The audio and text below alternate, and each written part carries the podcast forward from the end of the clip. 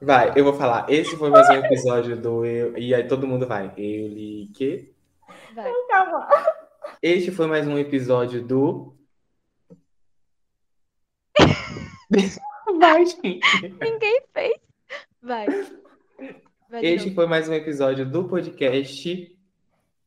Eu li Eu que. li Vou botar pra treinamento. Não, vamos deixar só Ana. Vai, Ana, pera ainda.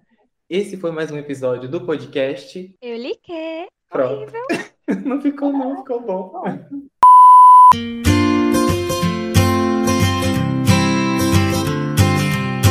Olá, seja bem-vindo a mais um episódio do podcast Eu Li Que. Eu sou Ana Carolina. Eu sou Daiane. Sou Luana. E eu sou Ronaldo. Nós iremos discutir, conversar na verdade, sobre os contos de Ian McQueen do livro First Love, Last Ride, publicado em 1975. Nós vamos falar principalmente sobre o Solid Geometry, que foi o primeiro conto do livro.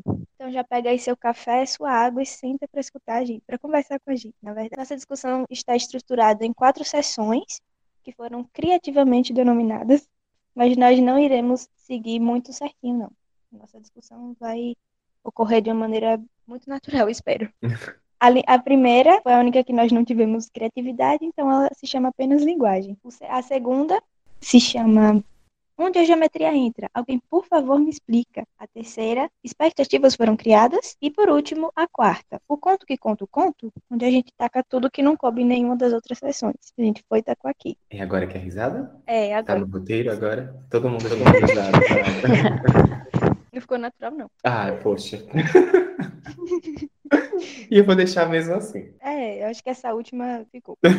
Brincadeiras à parte, nessa sessão nós iremos falar sobre estrutura, construção, título, escrita, padrão, enfim. As nossas discussões foram embasadas pelas nossas experiências de leitura e encontros entre nós, entre o nosso colinho, e encontro com o professor Félix. Então, gente, o conto Geometria Sólida é uma obra um tanto in- intrigante. Ela fala sobre um, um homem que herdou os diários do seu bisavô e nesse, nesses diários contém um, uma teoria de um plano sem superfície. Então, esse homem fica obcecado por descobrir o que, o que realmente se trata esse plano sem superfície e se dedica apenas a ler esses diários. Ele esquece do mundo, esquece do casamento, não dá mais atenção à esposa.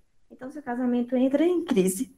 Aí chega um, um certo momento que ele descobre o que, do que se trata esse plano de superfície. Então, ele resolve usar isso para fazer sua esposa desaparecer. Não se sabe se, se ele usou isso como uma espécie de vingança, porque ele não aguentava mais a mulher reclamando que ela ele não dava mais atenção a ela, ou se usou isso como um mero, usou ela, no caso, como um mero experimento científico. Porque antes disso acontecer, ele foi super gentil com ela, levou ela para passear e tudo, e logo em seguida ele comete essa espécie de assassinato, mesmo sem assassinar ela. E há também outra teoria de que ele poderia estar louco, é, ele poderia não estar em suas plenas faculdades mentais e ter feito isso sem, sem ao menos perceber. Então, eis a questão, né? Fica sem resposta. Não se sabe se ele cometeu isso como uma espécie de loucura, se foi um experimento ou se foi uma vingança. Fica, o conto acaba e essa resposta não, essa pergunta, no caso, né, não tem resposta, porque também não é o foco do, do conto. O desaparecimento dela, não importa saber se ela desapareceu, se ela morreu, porque esse não é o foco do conto. A gente vai falar um pouquinho mais sobre qual é o foco do conto mais adiante. Ah, eu acho que o desaparecimento dela é, é importante pro conto. Não o, desapro- o- o desaparecimento propriamente dito, mas os meios que fizeram ela desaparecer. Eu acho super importante. Eu achei interessante essa parte que Dani fala, é, essa, essa hipótese de, de loucura dele, porque eu não tinha Hipótese pensado nisso, que de loucura. eu não tinha pensado nisso, que poderia ser uma loucura, não. Eu pensei como uma estratégia realmente. Ele usou ela como estratégia de criar essa, essa nova forma, mas não que ele poderia estar louco, obcecado, mas faz sentido, realmente ele também ter ficado louco. Não, louco e obcecado, com certeza ele era, né? Mas pelo diário. É, gente, vamos, vamos começar com os tópicos aqui que a gente criou da sessão.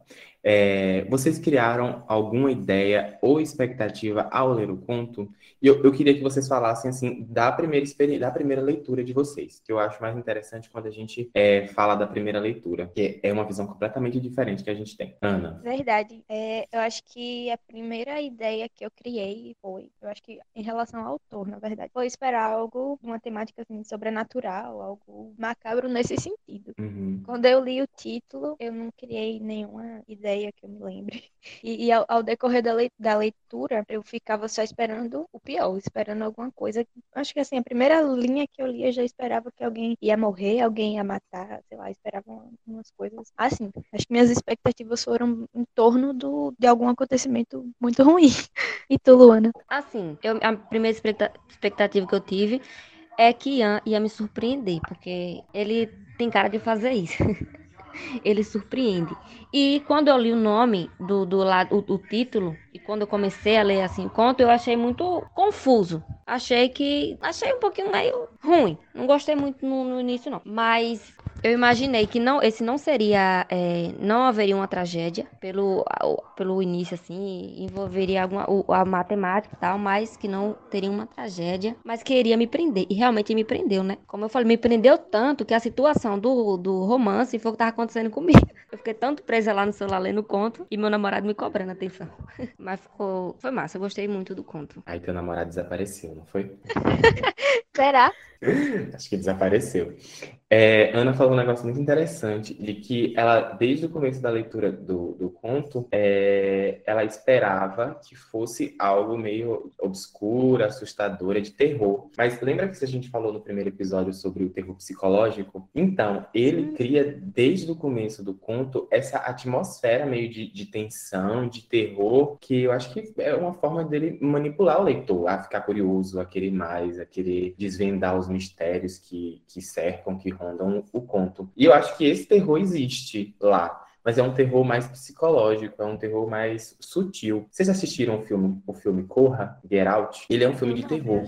Já. Assistiram? Ele é um filme de terror. Só que no começo você não espera, porque é, não espera que seja esse, o filme da, do jeito que acaba, entendeu? O final não é tão esperado, mas você espera que o filme seja de terror. E a atmosfera que o, o autor coloca dentro do filme, o diretor coloca dentro do filme, faz com que você fique ten, é, é tenso e espere o, o momento de chegar o terror. E às vezes nem é aquele terror que dá susto do filme A Freira, de, de, de facada, de morte, de sangue, de olho para lá, braço para lá. Mas eu, eu acho que o, o, o conto tem toda uma atmosfera de terror. Não é aquele terror explícito, aquele terror que a gente assiste nos filmes, que a gente vê é, nos livros, que, que são realmente de, de terror, que eles dizem explicitamente que são de terror mas eu acho que tem um, um terrorzinho lá no fundo, meio psicológico, que dá um, uma palpitação no coração. Acho muito interessante tu falar sobre isso, porque se a gente fosse falar sobre sensação, eu acho que a descrição perfeita seria tenso.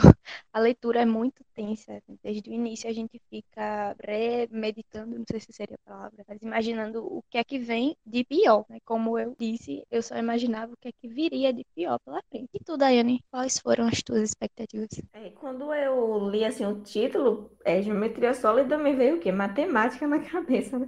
Só que assim, eu depois eu pensei, é, é um conto, não vai falar sobre matemática, deve ser alguma metáfora isso aí. Só que aí, à medida que a gente foi lendo, né, analisando, realmente o conto fala sobre, sobre matemática. No caso, envolve matemática, né, formas geométricas. E eu achei a leitura chata também na primeira vez que eu li. Só que depois, quando a gente foi analisando, discutindo com, com o professor, é, realmente prendeu a gente e a gente ficou, tipo, na situação igual do, do personagem lá, ficou preso nesse diário tentando descobrir o que realmente se trata desse conto. Meu Deus do céu, socorro. Ah, Ao eu ler, também ler. pensava que, que se tratava de um sonho. É, principalmente a, principalmente a, a, a esposa Maísio que falava, cobrava as histórias dela, que o marido falava que tem uma parte que ele fala que escreve tudo que ela diz. E aí, pra mim, aquilo foi tudo em torno de um sonho de Maíse. Foi quando tu falou isso em alguma discussão no nosso grupo. Eu falei, caraca, isso faz muito sentido, porque a mulher, desde o início do conto, tem muitos sonhos, tem muitos pesadelos. Então, será que isso tudo, o conto todo, não é só um sonho? Sei lá. E olhando pra tudo isso, olhando para as primeiras impressões que vocês tiveram, vocês acham que o título fez sentido? Quando eu li pela primeira vez, pra mim não fazia sentido. Eu acho que foi até uma discussão que a gente levantou no nosso primeiro encontro. Ana meio que se perguntando, gente, o título, por que esse título? E, e tu tinha lido meio é, superficialmente e tal. É, e daí, na, no último dia, acho que uns, uns, cinco minutos antes de entrar para a discussão com o professor, eu fui, pesquisar, eu fui pesquisar o que era um sólido geométrico. Eu meio que traduzi o título assim meio livremente. Um sólido geométrico são figuras geométricas que possuem três dimensões. E por isso é, elas só podem ser definidas no espaço tridimensional. E o que, que Félix falou na discussão? Que o, o, o conto ele tem três dimensões. É, eu, não, eu, eu tentei enxergar essa terceira, mas para mim só tinha duas também. E daí aí depois veio a bomba. Pá! que a terceira dimensão é, é, é, a nossa experiência na leitura, é a gente, é quando o, o, conto entra na nossa casa. E espero que não desapareça, só queria falar isso. Perfeitamente. Bom, acho que agora todo mundo pode dizer que faz sentido, né, depois é, da, da, do encontro com o professor Félix, onde ele falou isso sobre as três dimensões, agora não tem como a gente negar que faz sentido. Isso. E vocês perceberam essa, essa sensação de estar é, em dimensões diferentes enquanto vocês liam? Enquanto lia, eu, eu conseguia perceber a questão do tempo, né? Que ele, o, o, diário é algo do passado que foi deixado pelo bisavô dele. Ele estava preso a isso, então meio que estava preso ao passado, estando no presente. Essa questão assim do tempo, eu consegui perceber. E também sobre ele ler o diário e escrever um diário pra gente. Só que assim, pensar na relação entre a gente e o diário dele, o diário contado por ele, eu acho que eu não tinha pensado não, acho que eu só percebi mesmo depois do encontro. O conto é trabalhado em torno de uma epifania? Então, eu, eu achava que o conto tratava de uma epifania pelo fato do sonho de Maíse. Quando eu li as coisas horrorosas que acontecia tal, vinha tudo dela, dos sonhos dela, né? Ela contando. Até é, o desaparecimento de M, eu imaginei também que tratava de um sonho dela e que realmente ele não existia. Eu achava que M nunca nem existiu, na verdade. E para mim, o final da. Imaginei que seria revelou-se assim uma, a epifania quando ele fala que escrevia tudo que Maíse contava. Para mim, isso aí já foi a quebra da epifania. O que ele revelou que era apenas um sonho. Deu para entender, gente? Sim. Para mim, Continua. Pra mim, tu quer definir epifania? Então, a epifania para mim foi quando foi a revelação do sonho, entendeu? Que foi quando o marido de Maíse revelou que ele escrevia os sonhos dela. E para mim, a epifania girava em torno dela, dos Não, pesadelos explica, dela. Explica o que é epifania. Epifania é quando algo é revelado, assim, no, no final. A gente imagina uma coisa e, na verdade, acontece outra coisa. Mas é algo que alguém revela ou é algo que alguém descobre? Bora passar pra próxima então, gente? Vocês ouviram o que eu perguntei? Eu ouvi. Luana ouviu? Ouviu? Não sei. Nossa, a Luana tá dormindo. É porque eu tinha lido a, a, a definição de epifania mesmo, né? Acho que já tinha visto em algumas aulas e tipo, epifania é um sentimento que, que a pessoa expressa é uma súbita, uma súbita sensação de entendimento ou compreensão de algo. E eu acho que seria uma epifania se ela, assim, tipo, meio que descobrisse o, ou ele descobrisse o porquê das formas, o porquê do sumiço do, do Mr. N. Eu acho que meio que se ele descobrisse, ou se, se fosse revelado para ele, uma coisa assim. Eu acho que meio que não existia no, no, no conto. É, Isso, Rony, o, o sentido de epifania é esse. Só que assim, eu, eu levei pro lado do sonho. Eu achei que era isso. Até que quando a gente teve o um encontro com Félix, né? E, e, ele falou que não seria a epifania. Ele não, não, não tinha a ver com epifania. Aí foi quando eu reli o conto e realmente tive a certeza que não trata de uma epifania. Mas depois do, da orientação. Até o momento eu imaginava que era epifania. É interessante a gente trazer essas discussões, né? Mesmo que a gente já tenha certeza de que não é uma epifania, é interessante a gente trazer para mostrar que a gente queria achar uma palavra melhor, mas enfim, é porque meio que na foi, leitura. Foi, é e... isso, é meio que um processo, né? Sim, a gente começa a imaginar umas coisas que, que não estão no conto, mas a gente deixa as nossas, nossas ideias dominarem a leitura, não sei explicação científica, mas a gente foge do conto e numa análise a gente tem que procurar não fazer isso, porque senão perde totalmente o sentido do que o autor queria passar. É meio que assim, quando você estiver saindo do texto e você percebe que você está tá saindo do texto na sua interpretação, você tem que procurar algo no texto que te prove que aquela sua é, interpretação tá, tá certa ou tá errada. E muitas das coisas que a gente, que pelo menos eu interpretei do, do texto, não tinha nada do conto, não tinha nada lá no texto que me provasse que isso era verdade, entendeu? Eu começo a viajar, eu quero que, ah, eu quero que o que eu acho que é, eu quero que seja além do conto. Eu não sei se deu para entender, mas Todo mundo. É tipo não, assim, isso é super natural. Tipo, eu assisto muito filme, né? Esse filme que vai para outra dimensão. Eu imaginei até que isso tinha acontecido com, com Maísa, que ela tinha ido para. tinha abrido uma espécie de portal que ela tinha ido para outro mundo. Durão traz isso nas discussões dele, né? Uma sobre a hipótese de leitura e outro sobre o não poder. Você não pode fugir do texto. É interessante que você tenha as suas imaginações, né? Enfim, mas a gente não pode fugir do texto totalmente, senão perde o sentido. Mas É, é possível, sim, a gente ler sem fugir do texto, mas ao mesmo tempo fica difícil, porque quando a gente começa, pelo menos na primeira leitura, a gente vai ter várias ideias, vai surgir, primeiro, a curiosidade de saber onde é que aquilo vai chegar, a gente tem uma interpretação, assim como a gente teve uma, uma interpretação antes do, do encontro. Todo mundo teve uma interpretação aqui diferente. A gente acabou tendo fugir um pouquinho do texto ali no sentido, né? A parte da segunda leitura que a gente sabia o que a gente estava lendo, sabe onde o texto queria chegar, e a gente foi entender bem melhor depois que a gente fez uma análise junto com, com o professor. A importância de ler várias vezes, né? Também. Sim. E a gente meio que tem o costume, eu tinha o costume, pelo menos, de, de ler como se estivesse acompanhando novela, né? E daí a gente meio que fica preso no enredo, nos personagens, quem é o vilão do, da, da história. E daí, às vezes, não é nada daquilo que é o foco realmente da, do conto ou da obra. exatamente. Porque se for levar por esse lado, a gente fica achando que o conto é sobre o assassinato da mulher. Como a gente ficou achando desde o começo, né?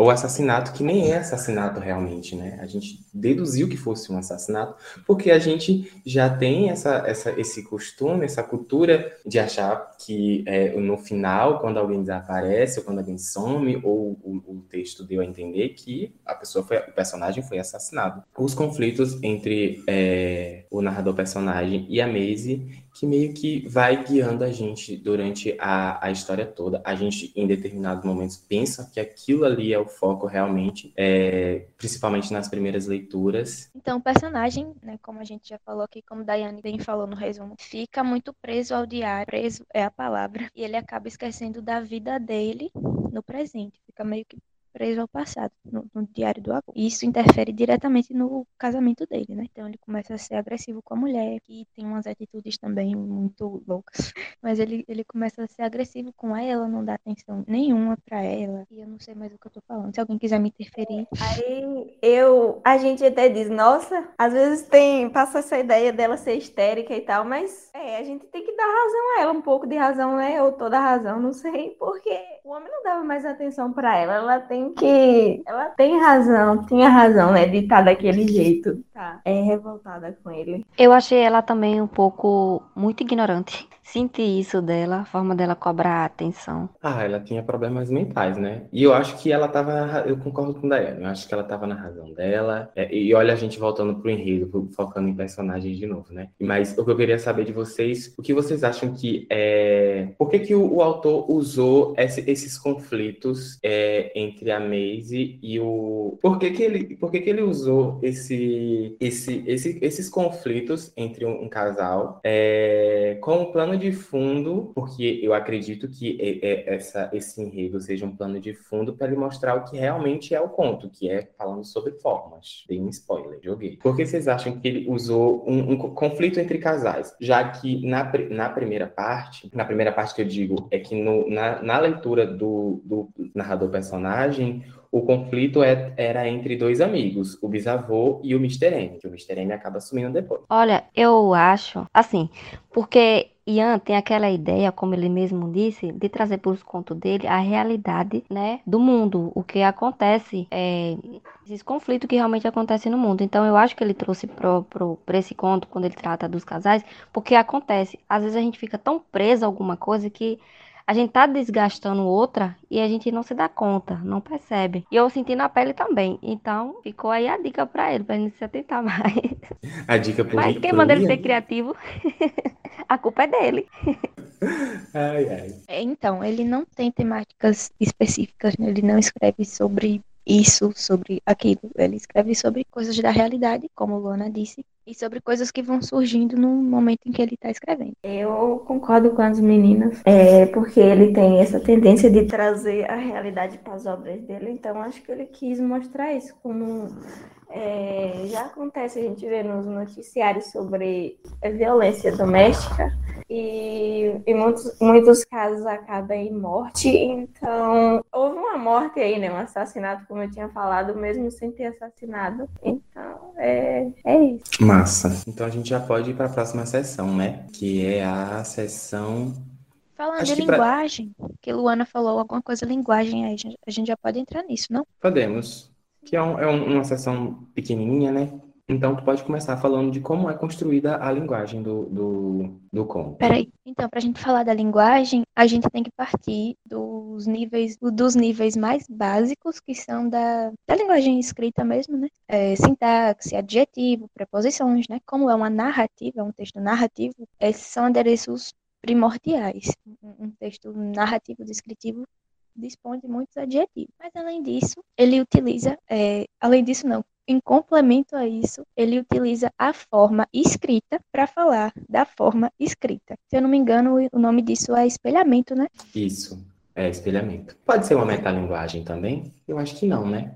Eu, eu acredito que possa, porque, Porque é ele tá sobre usando- escrita. É, ele tá usando a escrita para falar de escrita, né? E a leitura para falar de leitura. No caso, a é gente uma- lê. isso, a eu gente lê a é- leitura de um, de um leitor, tá fazendo uma leitura, É a meio que isso mesmo. é. sobre uma escritura. É muito louco. Eu acho que tem- existe uma metalinguagem aí. Muito bem observado. Tudo, tudo é construído a, pa- com, eita.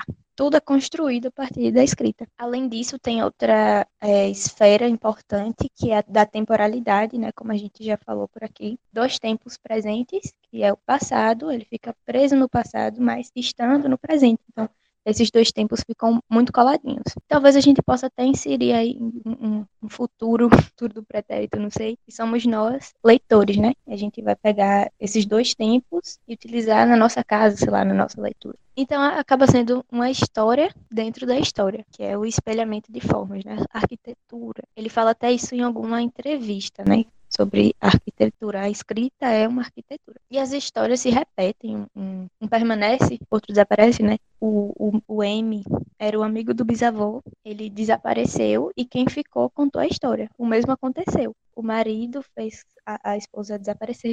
Ele ficou, contou a história pra gente. E a gente leu. E agora a gente vai contar a história. Vamos ver quem vai sumir. É. O marido de Acho que ele Luana. já- Acho que ele já desapareceu, hein? Como a gente? Agora você escuta, né? E nossa próxima sessão é Onde a geometria entra? Alguém me explica, por favor? É, nossa primeira pergunta é: Para entender esse texto, foi preciso ter um conhecimento específico sobre geometria? Ana, o que você acha?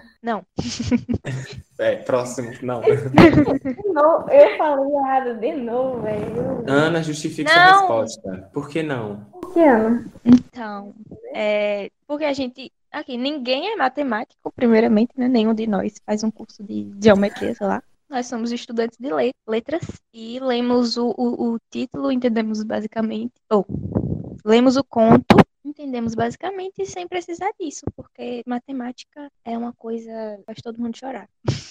Brincadeira. O, o, o plano não seria nem um plano de fundo, é uma temática importante no conto. A geometria é um, um- uma temática importante no conto, mas não ao ponto de entender completamente, porque a geometria entra mais ou menos na forma escrita, né? A forma em que se fala sobre o conto não é a forma geométrica em si, mas uma forma de escrita. É meio que a forma, ela tá presente no texto e na estrutura. É meio que isso, né? Sim, sim. É, e a próxima pergunta é qual seria o principal assunto discutido num conto? A geometria ou o diário? Ou nenhum dos dois? Eu acrescento essa alternativa também. Então, é o diário. A partir da- das, das leituras que a gente teve, né? é, ficou evidente que foi o diário. Mas de início, assim, eu imaginei que seria a geometria, até pelo título, né? Pelo, o título dá a entender que vai falar sobre alguma coisa geométrica. Mas eu acho que o principal são as formas, não? Porque o conto só fala de formas. A gente que não percebe, tipo, a gente não percebeu no início, no caso. Mas, como, como eu falei para Ana, é, a forma está na estrutura, a forma tá, a forma ou a geometria, enfim, está na estrutura, a forma está no texto, a forma está da forma que a gente lê o conto. Então, eu acho que a forma, ele é o elemento principal do conto. Então, é formas e, e formas sólidas e concretas, né? Porque é possível identificar onde é que está o problema. Assim, no caso, Maisie consegue identificar o que é está dando errado, que é o marido não está dando mais atenção para ela. Então, o casamento acaba entrando em crise. É porque, na verdade, ele traz questões, questões é, reais, né? Questões reais são questões sólidas. As ações do personagem giram em torno de suas emoções ou em torno de suas descobertas científicas. Fazer Rony, joguei. Então, gente, eu acho que eu não consegui chegar a uma conclusão nessa pergunta aí, porque eu não sei. Essa pergunta aí na minha concepção, está um pouco direcionada à cena que, que ela desaparece. Eu não sei se ele, como eu tinha falado, eu não sei se ele fez isso em decorrência de suas emoções ou se usou ela como um mero experimento científico. Então eu não, não consegui chegar a uma conclusão aí. Um detalhe que a gente esquece de comentar, e me corrijam se eu estiver errado, é que eles estavam sob efeito de droga, né? Tinham saído para passear e os dois tinham consumido. Sim, e aí olha, quando não... voltou, ele, quando voltou, ele aplicou a forma geométrica e narra bem detalhadinho o que ele faz. Parece que ele pelo menos na minha leitura, foi, foi a impressão que eu tive. Parece que ele tá um efeito meio que inconsciente, sabe? É a impressão que, que eu tive. Ele fala que tá colocando os braços dela para trás, depois coloca a perna, enfim, vai narrando. Mas parece que, que ele tá meio inconsciente do que tá fazendo. Teve um curta que eu assisti que realmente eles usavam muitas, muitas drogas. E no começo do curta mesmo, quando eles se conheceram, eles usavam drogas. E volta e meia, ela estava em casa e estava com, tava com um cigarro também. E é interessante que eles passaram é, o conto inteiro em conflito. No momento que parece que teve uma trégua, que eles se entenderam, ele faz ela desaparecer. Uma quebra de expectativa. Naquele momento, ao ler, a gente pensa que, que eles vão reatar, que tudo vai dar certo, tudo serão flores e que o final será lindo, felizes para sempre. Mas não é isso que acontece. Não, ela desaparece. É de outra forma. Foi um trocadilho. Outra forma Eu entendi. de outra forma. Mas e aí, minha gente? O conto que conta o conto? Os contos têm vida própria, o autor que lhe dá vida, o leitor? Vocês acham?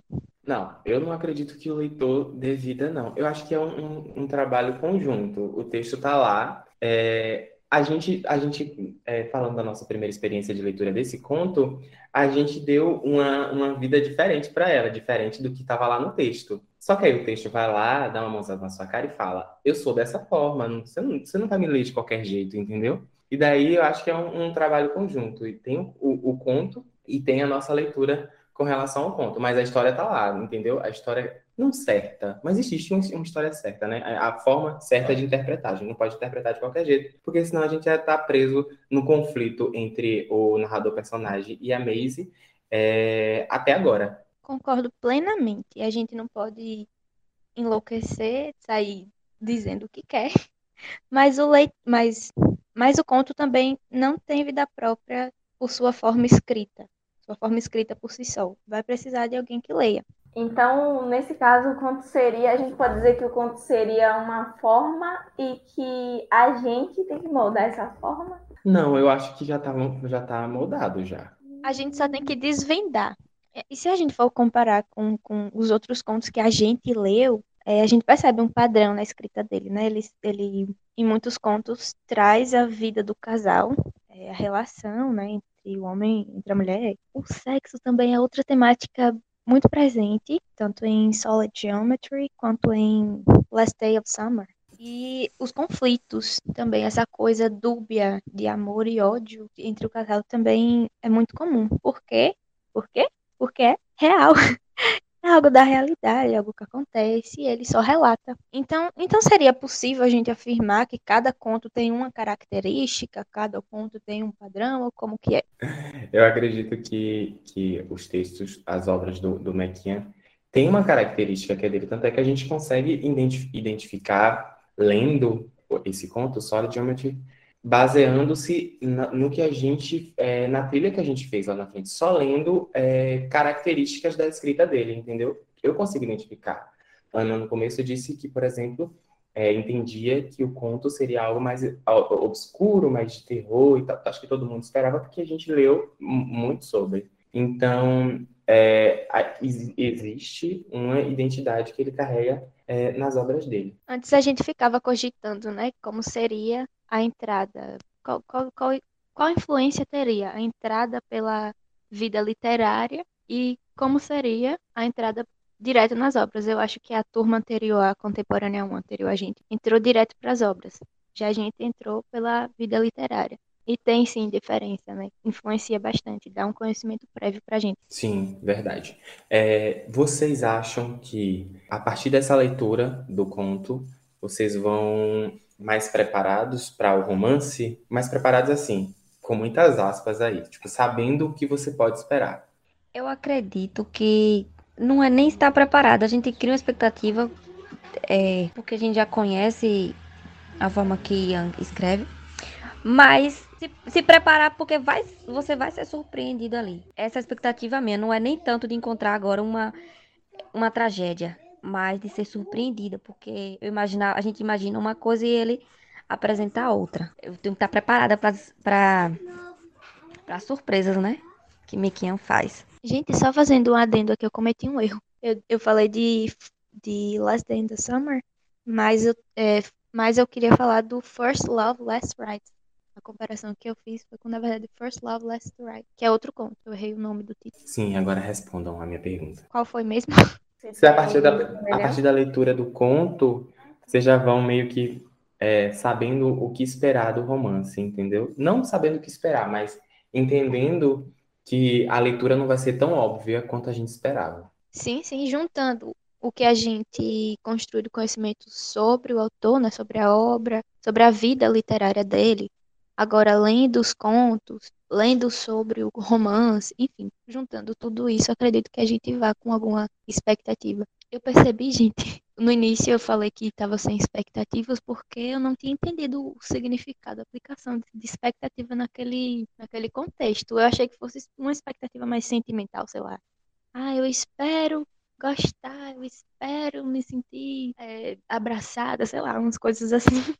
Mas com tanta discussão sobre expectativa, agora já, já entendo que é outro tipo de expectativa, que é o que esperar do texto mesmo, o que é que vai encontrar lá, de temática, de tipo de escrita, enfim. Então, resumindo, sim. É, acredito que sim, Rony. Respondendo a sua pergunta, sim. É, a gente já vai com uma expectativa, né? Que esperar e mesmo assim, vai chegar um momento que a gente vai, ser, vai se surpreender, né? Porque esses contos sempre faz isso com a gente, principalmente o Mequia, né? Coloca uma expectativa e depois a gente se meio que se frustra. Em narrativas, é comum a presença de três tipos de espaço, sendo eles o físico, o psicológico e o social. Podemos dizer que Mequian dá conta desses três elementos em suas obras? Jogou, né, Luana? Eu acredito sim que Mequinha dá conta disso. É interessante, a, a, questão do psicológico é muito interessante, porque a gente não percebe é, com algo assim entregue. Né? A gente vai percebendo com as ações do personagem, com o que ele diz, com o que ele fala, com o que ele faz, diz e fala da mesma. É interessante a gente prestar atenção nessa questão do psicológico, porque é algo que a gente percebe com que o personagem diz e faz. Um, do, um, um dos elementos bem interessantes que ele utiliza, na verdade são dois, né? Que é o tempo cronológico e o tempo psicológico. Que o tempo cronológico é, é aquele contado à medida do tempo, né? Pelos fenômenos naturais, que abrange o dia, a noite, segundo, minuto, milênio. E o tempo psicológico é aquele que é contado é, por lembranças, uma linha de tempo, porém sem um tempo e nem ordem que é meio que acontece na leitura do, na leitura do diário do bisavô dele. E o tempo cronológico é o que ele vive é, lá, com a, na, na relação com a leitura e na relação com a esposa dele. Isso ele utiliza do, do espaço físico para detalhar as ações dos personagens, influenciar nas características dele também, é, e também para tornar a história mais real. E o o leitor se sentir mais próximo da narrativa. Quanto ao espaço psicológico, os contos, normalmente todos os contos dele, né, o, os personagens se isolam do mundo real e ficam mais presos em seus, seus pensamentos. E quanto ao espaço social também, como vocês já falaram aí, é isso. Ele traz em suas obras coisas da nossa realidade, né, características culturais, socioeconômicas. E esse tema é descrito nos seus contos, são abordados nos seus contos é, através de, de, de, temas assim que não são abordados com, com tanta naturalidade, que ainda são considerados tabu, como Ana Carolina falou, a questão do sexo. E, e ele faz isso de uma maneira bem interessante, né? Colocando como plano de fundo e não como temática é, principal, digamos, né? Falando especificamente sobre é, a violência doméstica, enfim, ele coloca como plano de fundo, né? Para que a gente perceba, não que ele diga. Ele não dá de mão beijada, né? Acho que foi meio que a gente conversou na, no, na uma das primeiras reuniões sobre ele querer que a gente seja o detetive do, do, do conto, né? Do conto, do livro, da obra, enfim. E é meio que isso. Ele não entrega nada de mão beijada. Ele tem um texto lá e aí se vira. E é interessante, né? Porque ler um conto, uma história escrita por alguém, especialmente alguém que a gente não conhece, né? Que a gente não convive diariamente. Mas é como se a gente estivesse conhecendo, né? Só de ler uma coisa que a pessoa escreveu, é como se a gente estivesse escrevendo, como se a gente estivesse conhecendo, lendo algo sobre a vida da pessoa, ou relatos da vida da pessoa, é como se fosse mesmo uma extensão, né, da vida da pessoa mas foi só algo criado por ele. Isso, isso que Lona falou foi bem curioso, porque acho que foi um dos critérios que eu utilizei quando eu conheci o conto para é, analisar ele. Porque eu li a primeira vez e falei, não entendi nada. Ótimo, é ele, vai ser ele. Por quê? Porque isso dá espaço para a gente é, criar é, questão, questões com relação aos contos que é um, realmente um processo muito massa de analisar ele, porque quando a gente vê o que a gente, a nossa interpretação da primeira leitura, da segunda leitura e quando a gente tem a, a, a reunião com, com o Félix, a aula com o Félix e a gente é, discute o, o, conto, é muito genial. E eu acho que o, o eu acho, tenho certeza que o Mequinha é muito genial, porque era o Félix falando sobre o, o conto e eu falando, gente, que cara gênio, que cara gênio, como é que ele fez isso? Como é que eu não tinha percebido isso antes? Vocês tiveram essa sensação também de, tipo, a escrita dele é tão genial, eu não consegui, eu não consegui dar conta do, do texto, eu só consegui a, a partir de um terceiro. Então é isso, né? Espero que as nossas construções de conhecimentos, expectativas e experiências nos deem caminho para trilhar até a leitura do, do próximo, até a leitura do romance será o conteúdo para o nosso podcast, para o nosso próximo podcast. E se você leu esse conto, é, fala aqui embaixo nos comentários, sempre quis dizer isso, sou muito youtuber, é, quais foram as expectativas, quais foram as conclusões, e você pode falar sobre o seu conto também aqui embaixo, que a gente está bem curioso para saber. É interessante também falarem se achou algo parecido, fazer essa relação entre os contos. Então é isso, gente. Beijinhos, até a próxima.